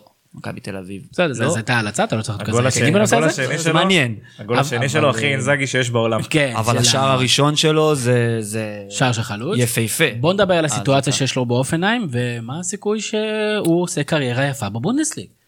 זה, זה, זאת שאלה ש, שכבר נתונה ל, להרבה פרשנויות, האם הוא בכלל ברמה אה, לליגה הגרמנית. אה, אמנם הוא בא מהליגה האוסט, כאילו, המעבר היה מהליגה הספרדית, אבל הוא את, את העיקר עשה בליגה האוסטית ובליגה השוויצרית, שהן ליגות קצת דומות לפחות מבחינת הפיזיות. לפחות מבחינת השפה. ומבחינת השפה, דרך אגב זה יתרון. זה יתרון מאוד מאוד אה, גדול שהוא אה, יודע קצת גרמנית, והוא אפילו קצת, אפילו יותר מקצת, אבל הוא הגיע לקבוצה ש, שיודעת לטפח שחקנים. אה, יצאו ממנה ז'ואלינגטון, והכי גדול שלה אולי זה רוברטו פירמינו, אה, שבליברפול ויורגן קלופ אה, חטף אותו ועוד רצה אותו להביא אותו לדורטמונד בזמנו. ג'קו הגיע מאופנהיים? ג'קו לדעתי לא, אני לא לא? חושב. היה לי בראש כזה שהיה שם איזה צמד חלוצים בזמנו כשאופנהיים פרצו לליגה הראשונה בגרמניה היו שם שני חלוצים שגמרו שם את כולם. כן, אני אני אמצא אותם אבל כן תמשיך בבקשה. אמ, אז אני פשוט חושב, הוא קיבל קודם כל את החולצה מספר אה, 10, שזה אומר המון המון המון, אה, אותה חולצה של אה, פרמינו דרך אגב. מבחינת תחרות על ההרכב, הוא, הוא יקבל דקות, אנחנו כבר רואים שהוא מקבל דקות, יש לנו שם מספר שחקנים שלו את אה, בבו ו- וקרמרי שישחק באגף, והדמיין הארמני, אבל בסך הכל הוא צפוי להיות אה, החלוץ המרכזי שם, זה שיקבל את מרכז הבמה. הנקודה המשמעותית ביותר בסיפור הזה של אופנהיים, קודם כל יש לו שקט. כפר קטן, 5,000 תושבים, אה, מועדון שיש לו את האקדמיה אולי מהטובות באירופה, מתקני אימון, מתקן, אצטדיון מדהים, את כל התנאים המושלמים, ומאמן. 5,000 תושבים. הכפר עצמו, הכפר עצמו, אופנהיים זה מקום מאוד מה מאוד זה? מאוד קטן. קריית זה שמונה של גרמניה. יציע, מה זה? זה- מאוד מאוד קטן, זה הכפר המקבילה הכי זה קטן. קריית שמונה. זאת הקבוצה שמגיעה מהכפר הכי קטן אה, שהייתה בליגת אלופות, אוקיי. אופנהיים. אה, זה- עד זה- שקריית שמונה תעלה. בדיוק. אבל זה יותר במהרה קטן. בימינו ואמרו אמן. אבל זה יותר קטן אופנהיים. לא רוצה להרוס לך. כן. אה. ודרך אגב ג'קו היה בוולפסבורג. וולפסבורג, נכון. אמ, ו- ו- ובדיוק בגלל זה, בגלל שיש לו את השקט, התעשי- את השקט הזה, וגם אה, אילי אלמקייס דיבר על זה בהרבה רעיונות, שבאמת יש מעטפת מאוד מאוד טובה, ויש לו מאמן, אלפרד שרודר, אה, היה עוזר של, אה, שם קצת, אה, כן? תמיד שאומרים עוזר לא של, להמשיך את תמיד שאומרים העוזר, כן. עוזר של אני לא, אז הוא היה. עוזרו, אז הוא היה עוזרו של אריק תנהך באייקס, אה, ומה שאומרים עליו זה שאת כל הגישה ההתקפית של אייקס, באותה עונה, ואם אתם זוכרים את אותה עונה, אה, בעונה שהם עשו הישג מאוד מאוד מדהים בליגת האלופות, הם הגיעו... שנה שעברה. כן, זה באותה עונה, העונה. לא, בדיוק, באותה עונה, החלק ההתקפי היה החלק היפה באייקס, הכדורגל ההתקפי שלהם, ואומרים שהוא, מייחסים לו את זה, גם אריק תנח דיבר על זה בראיונות, שמייחסים את זה אה, לשרודר, והוא באמת לקח קבוצה, אופנהיים כרגע קבוצה שחייבת חלוץ מבחינת הממוצע שלהם בשערים, שנה שעברה הם היו הקבוצה השלישית בטבעה בהתקפה אחרי דורטמונד וביירן, שזה נתון מדהים עם 70 שערים, השנה יש להם פחות, יש להם 37 שערים. 31 שערים אחרי 20 הם משחקים. חייבים, חייבים, חייבים חלוץ. אה, וזה יכול, יכול לעבוד איתו, ועכשיו הביאו לו גם עוד שחקן חיזוק, הביאו להם את אה, יעקב בון לארסן, כישרון מאוד מאוד, אה, שמאוד מאוד מוערך בגרמניה, שחקן של דורטמונד, שהגיע עכשיו, בינואר. יש לי אם, אם כבר קבוצה מסוימת, אז... איזה קבוצה טייק כזה- צמרת בגרמניה, איזה טייק כזה. שדאבור קצת מזכיר, זה מצחיק, זה- דאבור קצת מזכיר את אה, בלבול, למה? כי הוא כאילו, החוסר כריזמה, אתה לא מאמין שהוא באמת, שזה הבן- שזה השחקן שמצליח כל הוא כך, אבל- רץ אבל כזה הוא כמו כן, הוא רץ ברווז. מצחיק, הוא... אפשר לדחוף את ברלבול לדיון על איזה אפשר, כי- מעלה. קודם כל אני יכול לעשות לך קישור למכבי חיפה לכל דבר בחיים. אבל... אה, אה, דאבור היה זה שכבש צמד במחזור הראשון של עונת ג'ורדי, ששתיים לא אחד. יודע על מה אתה מדבר. בישול של רפי דהן. אבל אבל הוא כזה זה מצחיק אתה לא- Underrated. אתה לא הוא מאוד underrated אתה לא מאמין הוא גם כזה חסר כריזמה כזה הוא מצחיק אבל הוא מבקיע כמו מטורף בכל מקום שהוא הולך כאילו, גם עכשיו אף אחד לא האמין בגרמניה משחק ראשון הוא אפילו יבקיע צמד. בסביליה כשהוא קיבל דקות. ודרך אגב, ב, ב, בגר... ב- כשהוא עזב מסביליה לאופנהיים, האוהדים ברשתות לא, לא אהבו את הדבר הזה. הם, הם מאוד מאוד הגיבו, שוב, אני מניח שזה לא אומר שזה רוב אוהדי סביליה, אבל היו הרבה אוהדי סביליה שהגיבו ברשתות, של למה, ושלא, וקודם כל באיחולי בהצלחה, וש, ושחבל שלא לא נתנו לו יותר הזדמנויות, ו, ושהוא הגיע למצב שהוא זהו, הגיע אבל צריך לשים את זה במסגרת. בסדר, לא נתנו לו מספיק הזדמנויות, ואוהדים נכון. בדרך כלל מי שלא משחק הוא הבן אדם שחסר. במיוחד שסביליה לא בעונה, ועדיין, להיות במיקום ב- טוב אבל לא בעונה טובה מבחינת כיבוש שערים. להיות ישראלי בבונדסליגה זה כאילו אין top מזה, זה... נכון, גם- אם בזה- תסתכם הקריירה שלו זה... גם, להיות ישראלי בקבוצה כמו סביליה, ושאוהדים באמת רוצים, רוצים זה גם, בוא נגיד לא, לא, שהרבה שחקנים קודם בישראל כל, חולמים על זה. חלילה לזלזל בשום צעד שהוא עשה עכשיו בקריירה שלו. את המבט, לא רואים את המבט. אבל אה, לא, חלילה לזלזל מה שהוא עושה, הוא חלוץ זה מעולה. לא בית שיראי, אבל בסדר, לאט לאט. בשיראי העונה, עדיף להיות אה, זה. השנה בדראפט בפנטזי של ליגת העל אתה לא תבחר אותו ראשון. את מי? את הבחירה הראשונה את בת אגב, שיראי. אני פגעתי הכי טוב שנה שעברה. אחרי. זאת אומרת בסוף העונה, אנחנו עשינו בתחילת הפלייאוף. בסוף הפלייאוף, הבחירות שלי לדעתי עם אה, זה, בן סער אני לקחתי, בת שיראי אחד לקחתי. לא זוכר, אז יכול להגיד כן, מה שהוא כן. רוצה. אגב, באמת. בדף של הגביע הגרמני בטוויטר הם, אה, הם צייצו במהלך המשחק, וכשהוא כבש את השער הראשון אמרו, או, אולי משהו מתעורר פה, ואז היה עוד שער, והם אמרו, "אה, אולי דבור, אולי זה הבן אדם. אולי זה, זה הולך לקרות פה משהו. And it's gone. כן. זה להיות במקום הלא נכון. בזמן הלא נכון מבחינתו. לפחות מערכת שלא האמינה בו. כן, מבחינתו זה כבר... אה, וחבל, אני חושב שהליגה הגרמנית זה פונקט בשבילו. זה, זה מקום שהוא... איזה פונקט. זרמתי עם גרמניה. אבל אה, אני חושב שזה יהיה לו מעולה, כי זה גם ליגה הרבה יותר קצבית, גם הרבה יותר גולים. אני חושב שמבין הליגות הבכירות באירופה, הליגה הגרמנית היא התפורה עליו. יש לי, ש... גם כי הוא מכיר. יש לי שאלת גולשים, ל... אה, שאלת סיכום לתמיר בנושא הזה, אתה שאלת אותי, תחוד את החידה שאחדת לי באוטו, לגבי העברות. מה, תזכיר לי. מי הקבוצה שהשקיעה הכי הרבה ב... אה, כן, כן, כן, מי הקבוצה שהשקיעה הכי הרבה כסף להעברות. באירופה? באירופה, בחלון. באירופה, בכל אירופה. לא, גם בספרד. תגיד, אתה יודע? אני בכלל לא זוכר שהיו העברות. ב- חוץ מאהלנד אני לא, לא, אש. רגע, רגע, אני מנסה להריץ את ההעברות שהיו לי בראש. כנראה הפועל באר שבע. זה חינם. לכאורה. ספר להם במה הם זכו. הרטה ברלין. דווקא הייתה ברלין. נכון, כי הם הנחיתו את אמרה צ'אן ב-31. לא, אמרי צ'אן עבר לדורטמונד, לא, אבל הם סליחה. החליטו את פיונטק ב-27 מיליון, אבל הם עשו עוד כמה רכישות כאלה של 20 פלוס. בגלל זה אני באתי להגיד דורטמונד, אבל אמרה צ'אן לא נחשב עכשיו. נכון. אה, הוא בהשאלה, ובקיץ... אה. אה, דורטמונד השקיעו 20 מיליון על אה, אהלנד, אה, לייפציג כנ"ל על אולמו, ו... אבל אה, אמרה צ'אן זה השאלה, והם מחויבים לרכוש אותו בסוף העונה, אז ה... זה כלל אירופה, זה כי ברצלונה שכחו לקנות חלוץ. אה, טוב, יש כמה שאלות גולשים לפני שאנחנו מסיימים. אה, טל אה, בר יוסף, אוהד הפועל באר שבע, דיבר קצת על ההעברות שדיברנו עליהן, על הזרים החדשים של הפועל באר שבע. אה, טל, אין לנו מושג, אנחנו לא מכירים אותם. אם נדע, נ- נספר לך. אה, לייפציג, הוא שואל, האם זה ייגמר באליפות? עופר. אני, אני, אני חייב להגיד שלמרות אה, שאני אוהד דורטמונד, אני מאמין מאוד מאוד מאוד בלייפציג. אה, יש להם סגל צעיר, הם המרענן של הליגה, יש להם מאמן אדיר. יש להם כנפיים. זה יכול, זה לא פייר להם. כן. אה, על אף שהרבה מאוד אנשים בגרמניה עדיפו שזה לא יקרה, זה יכול לקרות, אני אפילו מאמין שזה יקרה, אבל אין לדעת, אם יש משהו אבל בוודאות, עופר, כן או לא? אני, אני, לא, אני לא יכול להמר כי אני לא יכול להגיד את זה. אני, אני, אני מאמין שכן, אבל אני לא יכול להגיד את זה. אין מה לעשות. מה, מה, לא, לא, לא, זה הייתה די כי אני שאלה ממשיך פשוטה. להגיד שדורטמונד עדיין יכולה לקחת את האליפות אתה לא והיא תיקח, לא אבל לייפציג אתה בהחלט לא שם. ובין- אותו דבר אתה אומר על מכבי חיפה? כי אתה אוהד מכבי חיפה? אתה אומר זה חייב להיות ייגמר באליפות? רק כשאני רוצה להטריל, אני לא באמת מאמין שמכבי חיפה תיקח אליפות, אבל אני גם לא מאמין שצריך להרים ידיים. הוא זה חושב. שגם דורטמונד תיקח אליפות. זה בטוח, כן, אני חושב שדורטמונד יכולה לעשות. טוב, אה. עוד שאלה אליך, אה, אהלנד ישבור את השיא לשערים בשנה? לא, כי הוא הגיע בינואר והשיא עומד על פר דקה. 40 שערים של ג- גרד מולר. אני חושב שהשאלה היא כמה דקות נשארו בעונה. בדיוק, אבל, אז, לא, העונה לא, דקה. העונה לא. אה, חוץ מזה יש לו- הבאה, יש לו יריב, לבנדובסקי יריב ראוי. דרך אגב, לבנדובסקי עם 22 שערים, 40 זה השיא, ולבנדובסקי אוהב לכבוש גם בצרורות, כאילו יותר משער למשחק, אז זה יכול לקרות. אהלנד לדעתי לא ישבור, אבל הוא כבר הכובש השלישי בטבעו בדורטמונד.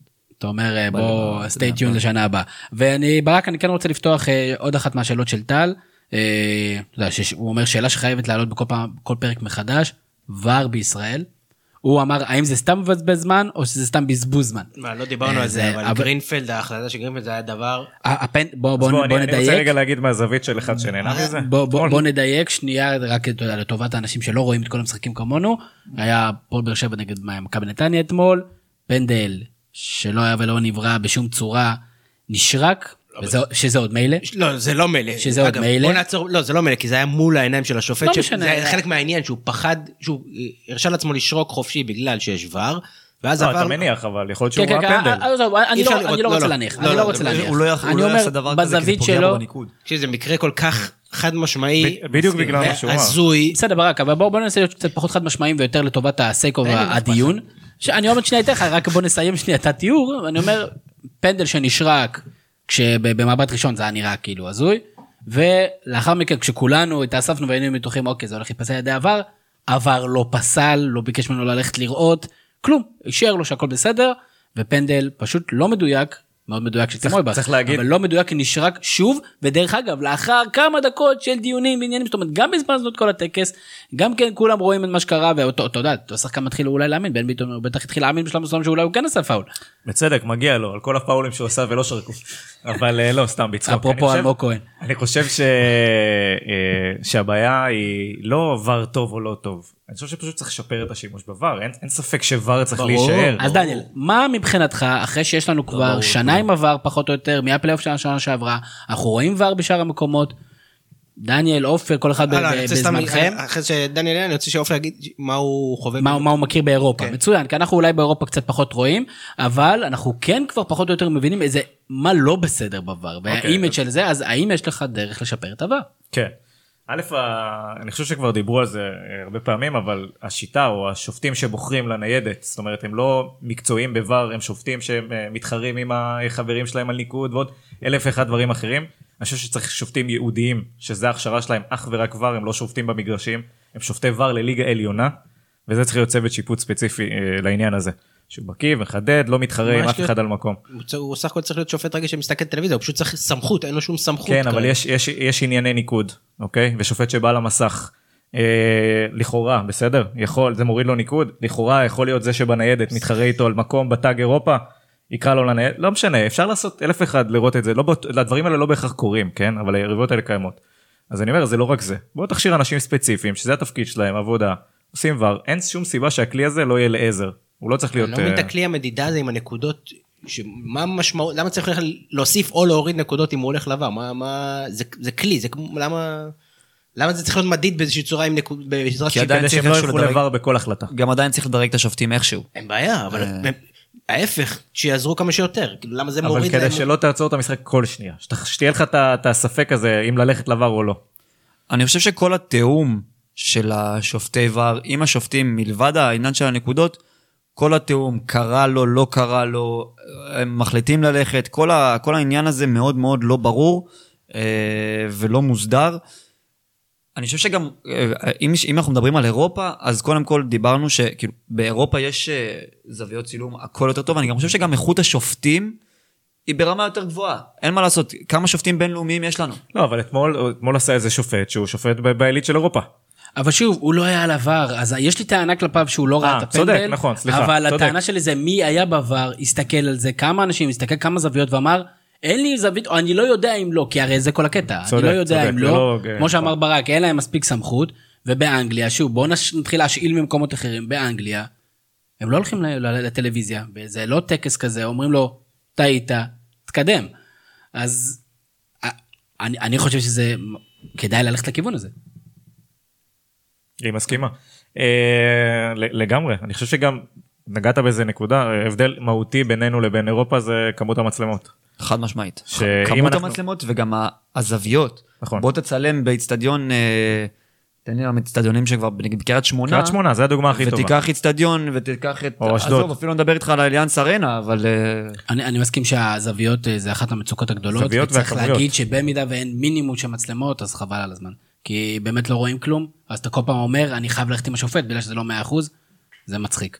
מצד שני, אה, מצד שני, גם בצרפת ראינו קטעים של... אה, גם באירופה זה קורה הטעויות, כן. וגם באירופה זה פשוט לא לוקח, לוקח פחות זמן, אבל הטעויות לא נעלמו מה- מהמשחק. וגם היה את המקרה של העכברים שאכלו את החוטים, ובגלל זה לא היה עבר. אז תשמע, זה לא רק אצלנו. אנשים הופכים להיות יותר ויותר יצירתיים, אין ספק. עוד שתי שאלות קצרות, אה, שגיא למן שואל, עם הזון המטורף של הלנד וסנצ'ו והעובדה שפריז בבלאגן, האם יש סיכוי שדורטמונד מפתיעה את פריס סן ג'רמן בשמינית גמר ליגת האלופות? אני חושב שהאחוזים עלו קצת, אבל עדיין פריז, אה, פריז אני גם פיבוריטית. חושב, אני חושב של שמשעמם להם בצרפת, אז כל פעם ממציאים דברים. וגם ההגנה של דורטמונד עדיין מאוד מאוד פגיעה, ומול נאמר, אמבפה, יהיה לה מאוד מאוד קשה, אבל אין ספק שהזון של אהלנד וסנצ'ו קצת מגדיל את הסיכויים של דורטמונד. הסיכוי אבל- היחידי שלהם זה לקוות שהיום הולדת של אחות של נעימר יוצאת על אותו הוא תאריך. שוב נפצע. כן, זה היום הוא הולדת נפצע- הוא שלו, נפצע היום במסיבה, הולדת לא? שלה הוא הוא טס, אז אה, כדאי להם לתאם. אודי ריבן שואל עוד שאלה, אה, איזה קבוצות מגיעות הכי חמות לשלב הנוקות של ליגת האלופות, ואנחנו נעשה פרק מסודר על ליגת האלופות, אנחנו נעשה? לא יודע, זה עוד שבוע. יכול להיות, כן, אנחנו נעשה, tuned, זה, תרפרשו כל הזמן. איזה קבוצות מגיעות הכי חמות? אה, אני חושב שה... אני חושב שליברפול, לא, היא- היא לא מה? התקר- היא לא התקררה. לא התקררה פשוט, היא. נופשת לה. איזה עונה. אני חושב שהם... אה, טובה, לא? אני, אני, אני לא יודע אם זה אני, הגדרה.